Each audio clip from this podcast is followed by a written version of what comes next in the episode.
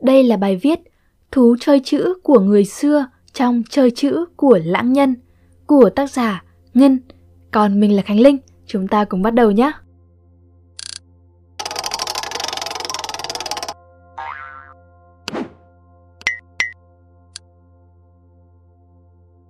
Nghề chơi cũng lắm công phu, huống hồ là chơi chữ.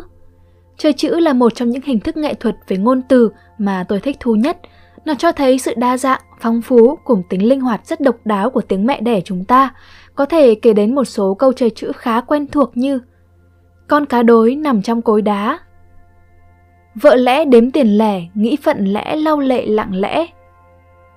Bà già đi chợ cầu đông, xem bói một quẻ, lấy chồng lợi không? Thầy bói gieo quẻ nói rằng lợi thì có lợi, nhưng răng không còn. Búp bê bằng bông biết bay bay bay, búp bê biết bò biết bắt biết bơi. Từ khi học về chơi chữ trong môn ngữ văn thời trung học, tôi đã rất hứng thú về lối chơi có học này, vì không phải ai cũng có thể chơi chữ. Nó đòi hỏi người chơi có học thôi chưa đủ mà phải bao gồm cả cái tài, sao cho câu văn lời thì ít mà ý thì lai láng, chữ dùng thích đáng, nội dung hợp tình hợp cảnh. Tôi tò mò muốn tìm hiểu thêm các cụ ngày xưa đã chơi chữ như thế nào, trong bối cảnh gì, với tâm thế ra sao. Và quyển sách Chơi chữ của tác giả Lãng Nhân đã thỏa cái sự tò mò ấy của tôi. Đó là một tác phẩm tập hợp những ghi chép, phân tích về các giai thoại, câu chuyện mà các cố nhân đã sử dụng cái tài chơi chữ để bày tỏ sự buồn, thương, yêu, giận, mỉa mai, châm biếm, trách móc với thời thế và con người. Lãng Nhân, tên thật là Phùng Tất Đắc, sinh năm 1907, mất năm 2008, quê ở Hà Nội, là một nhà thơ, nhà văn Việt Nam nổi tiếng với các bài phiếm luận sâu sắc, hóm hình, giàu tình người vào những năm trước năm 1975. Các tác phẩm tiêu biểu đã được xuất bản như Giai thoại làng nho, Trước đèn, Trời chữ, Chuyện vô lý, Chuyện cà kê, Cáo tồn, Hán văn tinh túy, vân vân. Chơi chữ được in lần đầu vào năm 1961 do Nam Chi Tùng Thư xuất bản. Ở lần in thứ ba, tức quyển tôi đang sở hữu, tác giả lãng nhân có sưu tầm thêm nhiều lối chơi chữ thú vị hơn.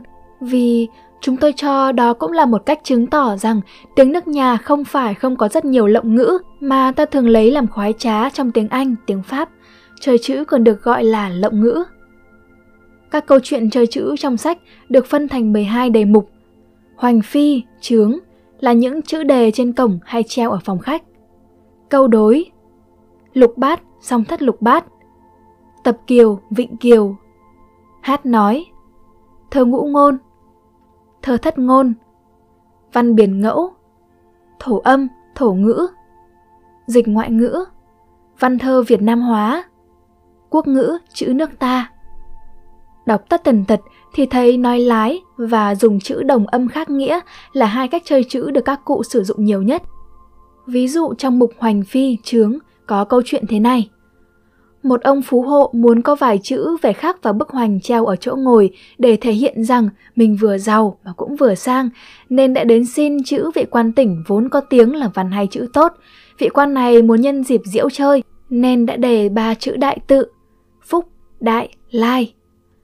Phúc đại lai nghĩa đen là phúc lớn lại, mà phúc lớn lại nói lái là phúc lái lợn.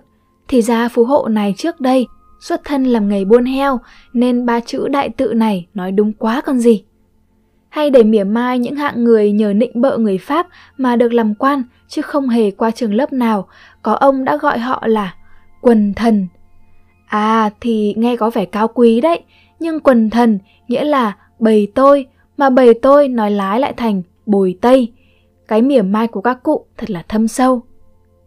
Nhưng tác giả lãng nhân không chỉ ghi chép, giải thích bối cảnh mà còn tỏ rõ quan điểm cá nhân với một số chuyện chơi chữ nếu nó không còn phù hợp với thời đại mà ông đang sống.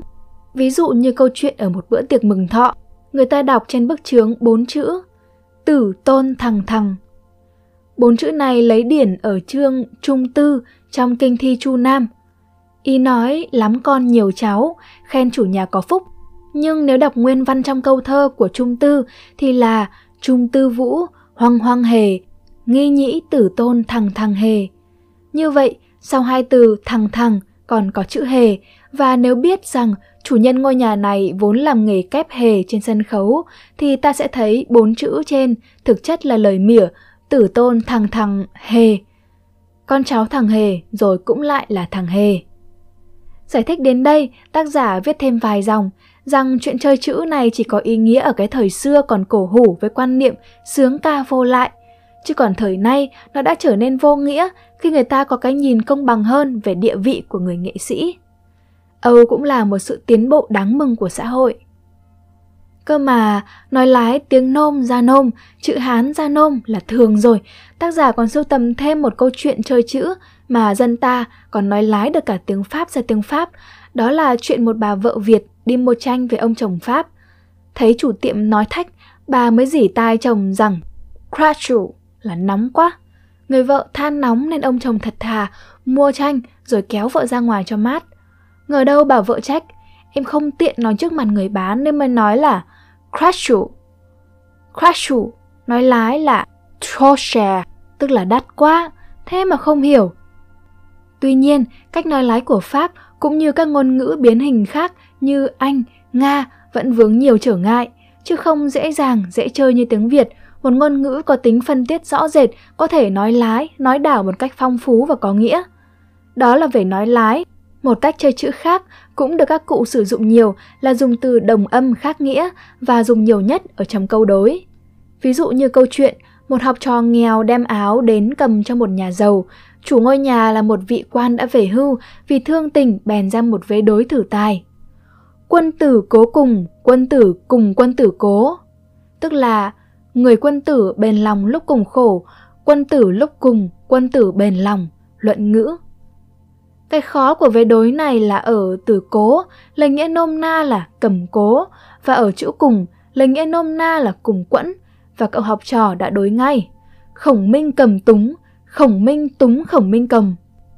Tức là khổng minh bắt, tha, khổng minh tha, khổng minh bắt. Tam quốc, khổng minh bắt mạnh hoạch bảy lần lại tha. Cái tài của câu này là ở từ cầm, đối với nghĩa nôm, cầm cố của câu trên, và ở từ túng mang nghĩa nôm, túng tiền vừa đối chữ. Với đối nghĩa nôm, từ cùng, biết là hiền tài, vị quan liền cấp tiền ngay, khỏi phải cầm với cố. Một câu đối khác mà tôi rất ấn tượng trong quyển sách này, đó là, vợ cả, vợ hai hai vợ cùng là vợ cả. Nghe qua thì đơn giản đấy, nhưng kỳ thực lại rất lắt léo câu không chỉ sử dụng từ đồng âm khác nghĩa mà còn cả nghệ thuật nói đảo đảo vợ hai thành hai vợ, từ cả trong câu vừa có nghĩa là lớn nhất, vừa biểu thị ý nhấn mạnh với mức độ. Như vậy, câu này mang hai nghĩa. Nghĩa thứ nhất là vợ lớn hay vợ nhỏ cũng đều là vợ lớn, đều quan trọng như nhau. Nghĩa thứ hai là vợ lớn hay vợ nhỏ gì cũng đều là vợ. Có rất nhiều câu đối lại được đưa ra như sau.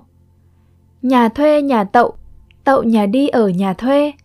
Câu trên đáp ứng được phép đảo từ nhà tậu thành tậu nhà nhưng không đối được phép đồng âm khác nghĩa của từ cả ở trên vì từ thuê chỉ mang một nghĩa trong khi từ cả có đến hai nghĩa. Câu đối dưới đây được cho là đúng nhất. Con nuôi con đẻ, đẻ con há cậy con nuôi. Câu vừa đáp ứng được phép đảo con đẻ thành đẻ con, vừa đối được phép đồng âm khác nghĩa của từ cả, vì từ nuôi trong hai nghĩa vừa là danh từ chỉ con mình nhận nuôi, vừa là động từ chỉ việc con cái nuôi mình. Như vậy, Câu đối trên cũng chỉ mang hai nghĩa. Nghĩa thứ nhất là giữa con đẻ và con nuôi, ta không nên nhờ cậy con nuôi. Nghĩa thứ hai, dù là con đẻ hay con nuôi, một khi đã đẻ con ra thì cần gì chờ chúng nó nuôi. Bởi vậy mới nói, phong ba bão táp không bằng ngữ pháp Việt Nam là vậy. Ngoài cách chơi chữ bằng nói lái, dùng từ đồng âm khác nghĩa, thì còn một vài lối chơi khác thú vị không kém được nhắc đến trong sách như khoán thủ và thơ thuận nghịch. Khoán thủ là lối chơi lấy âm tiết ở đầu câu trong một bài thơ, chắp lại thành một câu mang ý nghĩa riêng. Cách chơi chữ này thường thấy nhiều ở những câu chúc Tết như bài thơ sau. Cung kính mời nhau chén rượu nồng, chúc mừng năm mới tiễn năm xong. Tân niên phúc lộc khơi vừa dạ, xuân mới tài danh khởi thỏa lòng. Vạn chuyện lo toan thay đổi hết, sự gì bế tắc thải hanh thông. Như anh, như chị, bằng bè bạn, ý nguyện duyên lành đẹp ước mong. Có thể thấy nếu ghép các âm tiết ở đầu mỗi câu thơ lại thì thành Cung chúc tân xuân, vạn sự như ý. Thời nay vẫn có nhiều người sử dụng lối chơi chữ này rất tài tình để làm mật mã, không cho người ngoài phát hiện, chẳng hạn như Chú đang đâu đấy? Phòng xếp có nhiều đồ phết, hai anh em mình dọn tí là xong, không thì đến lúc ông chửi cho.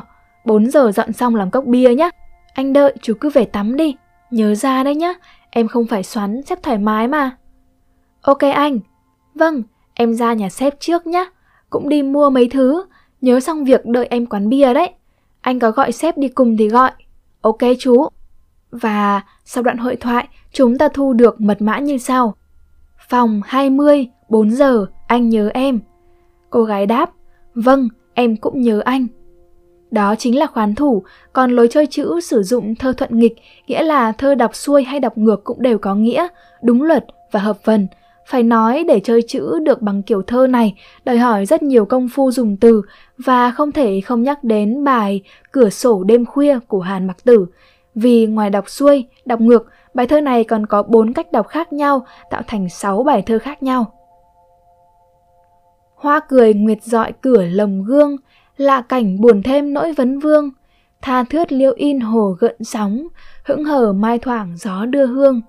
Sang người nhớ cảnh tỉnh lai láng, vắng bạn ngâm thơ rượu bẽ bàng, qua lại yến ngàn dâu ủ lá, hòa đàn sẵn có dế bên tường. Bài thơ có thể đọc theo 6 cách, đọc xuôi, đọc ngược, bỏ hai chữ đầu đọc xuôi, bỏ hai chữ đầu đọc ngược, bỏ hai chữ sau đọc xuôi, bỏ hai chữ sau đọc ngược. Tác giả Lãng Nhân cũng đã sưu tầm một vài bài thơ thuận nghịch, chẳng hạn như bài Nghe tiếng đàn nhớ bạn đằng xa của Nguyễn Khoa Vi. Đọc xuôi là Ai đàn tiếng văng vẳng nghe xa, nhớ tưởng thêm lòng nỗi thiết tha, lai láng lệ mình khi nghĩ lại. Thẳng dùi chân nó lúc đi ra, tai quen giọng lý câu tỉnh tự, ý thức trời ngâm khúc nguyệt hoa. Phai lợt nỡ nào lòng trí quyết, dài lâu ngãi kết bạn cùng ta. Đọc ngược là Ta cùng bạn kết đãi lâu dài, quyết chí lòng nào nỡ lạt phai, hoang nguyệt khúc ngâm lời thích ý, tự tình câu lý giọng quen tai. Ra đi lúc đó chân rùi thẳng, lại nghĩ khi mình lệ lắng lai, tha thiết nỗi lòng thêm tưởng nhớ, sang nghe văng vẳng tiếng đàn ai. Vẫn còn nhiều câu chuyện chơi chữ thú vị khác, nhưng trong bài viết này tôi chỉ giới thiệu một vài chuyện mà tôi ấn tượng nhất. Với tôi, đây là một quyển sách không dễ đọc, hiểu, vì chơi chữ của người xưa khác với bây giờ. Các cụ dùng lối chơi chữ bằng hán văn, vận dụng kho điển tích để thể hiện cái mình muốn một cách tế nhị và uyên thâm. Mà cái cười trong chơi chữ không chỉ là hài hước, châm biếm, mà còn là cái cười gằn ra nước mắt, cái đau đớn, chua xót và đầy uất ức. Để cảm và hiểu hết thì e là tôi còn phải đọc lại nhiều lần. Lối chơi chữ bây giờ cũng tế nhị, cũng hóm hình nhưng lại không được uyên thâm, ít công phu hơn vì không sử dụng nhiều đến điển tích. Đó là xu thế tất yếu của thời đại, vì năng khiếu trào lộng của dân tộc nếu không diễn xuất bằng lối này, ắt nó sẽ diễn xuất bằng lối khác, tùy theo hoàn cảnh, tùy theo những chất liệu mà hoàn cảnh cung cấp cho. Hiện tại thì tôi đang theo dõi fanpage Đồ chơi chữ, content của page khá là duyên, thú vị và thỉnh thoảng không kém phần tinh tế. Ví dụ một content mà tôi tình cờ chợp được vào lúc 6 giờ sáng. Chuyện sáng dậy sẽ xóa. Gieo nhân nào thì gặp quả nấy. Sao tôi gieo nhân hậu mà lại gặp quả báo? Ăn hết rồi mới thấy nhân quả. Thì ra mới biết nó là quả khô, vì nhìn vào nhân quả mới nhận ra là khổ qua. Để kết thúc bài viết này, tôi xin trích một câu mà tác giả lãng nhân rất thích từ lúc sinh thời, dù cho nó chẳng liên quan gì đến chơi chữ gì cả. Ông ạ, nghĩ cho cùng, cuộc đời chẳng cái đệch gì ra cái đệch gì cả. Hy vọng rằng các bạn sẽ thích video lần này. Đừng quên ấn like, share và subscribe để ủng hộ chúng mình nhé. Và nếu các bạn cũng thích những nội dung như trên thì hãy đăng nhập vào spiderroom.com để tìm đọc thêm nhé. Và mình là Khánh Linh. Bye!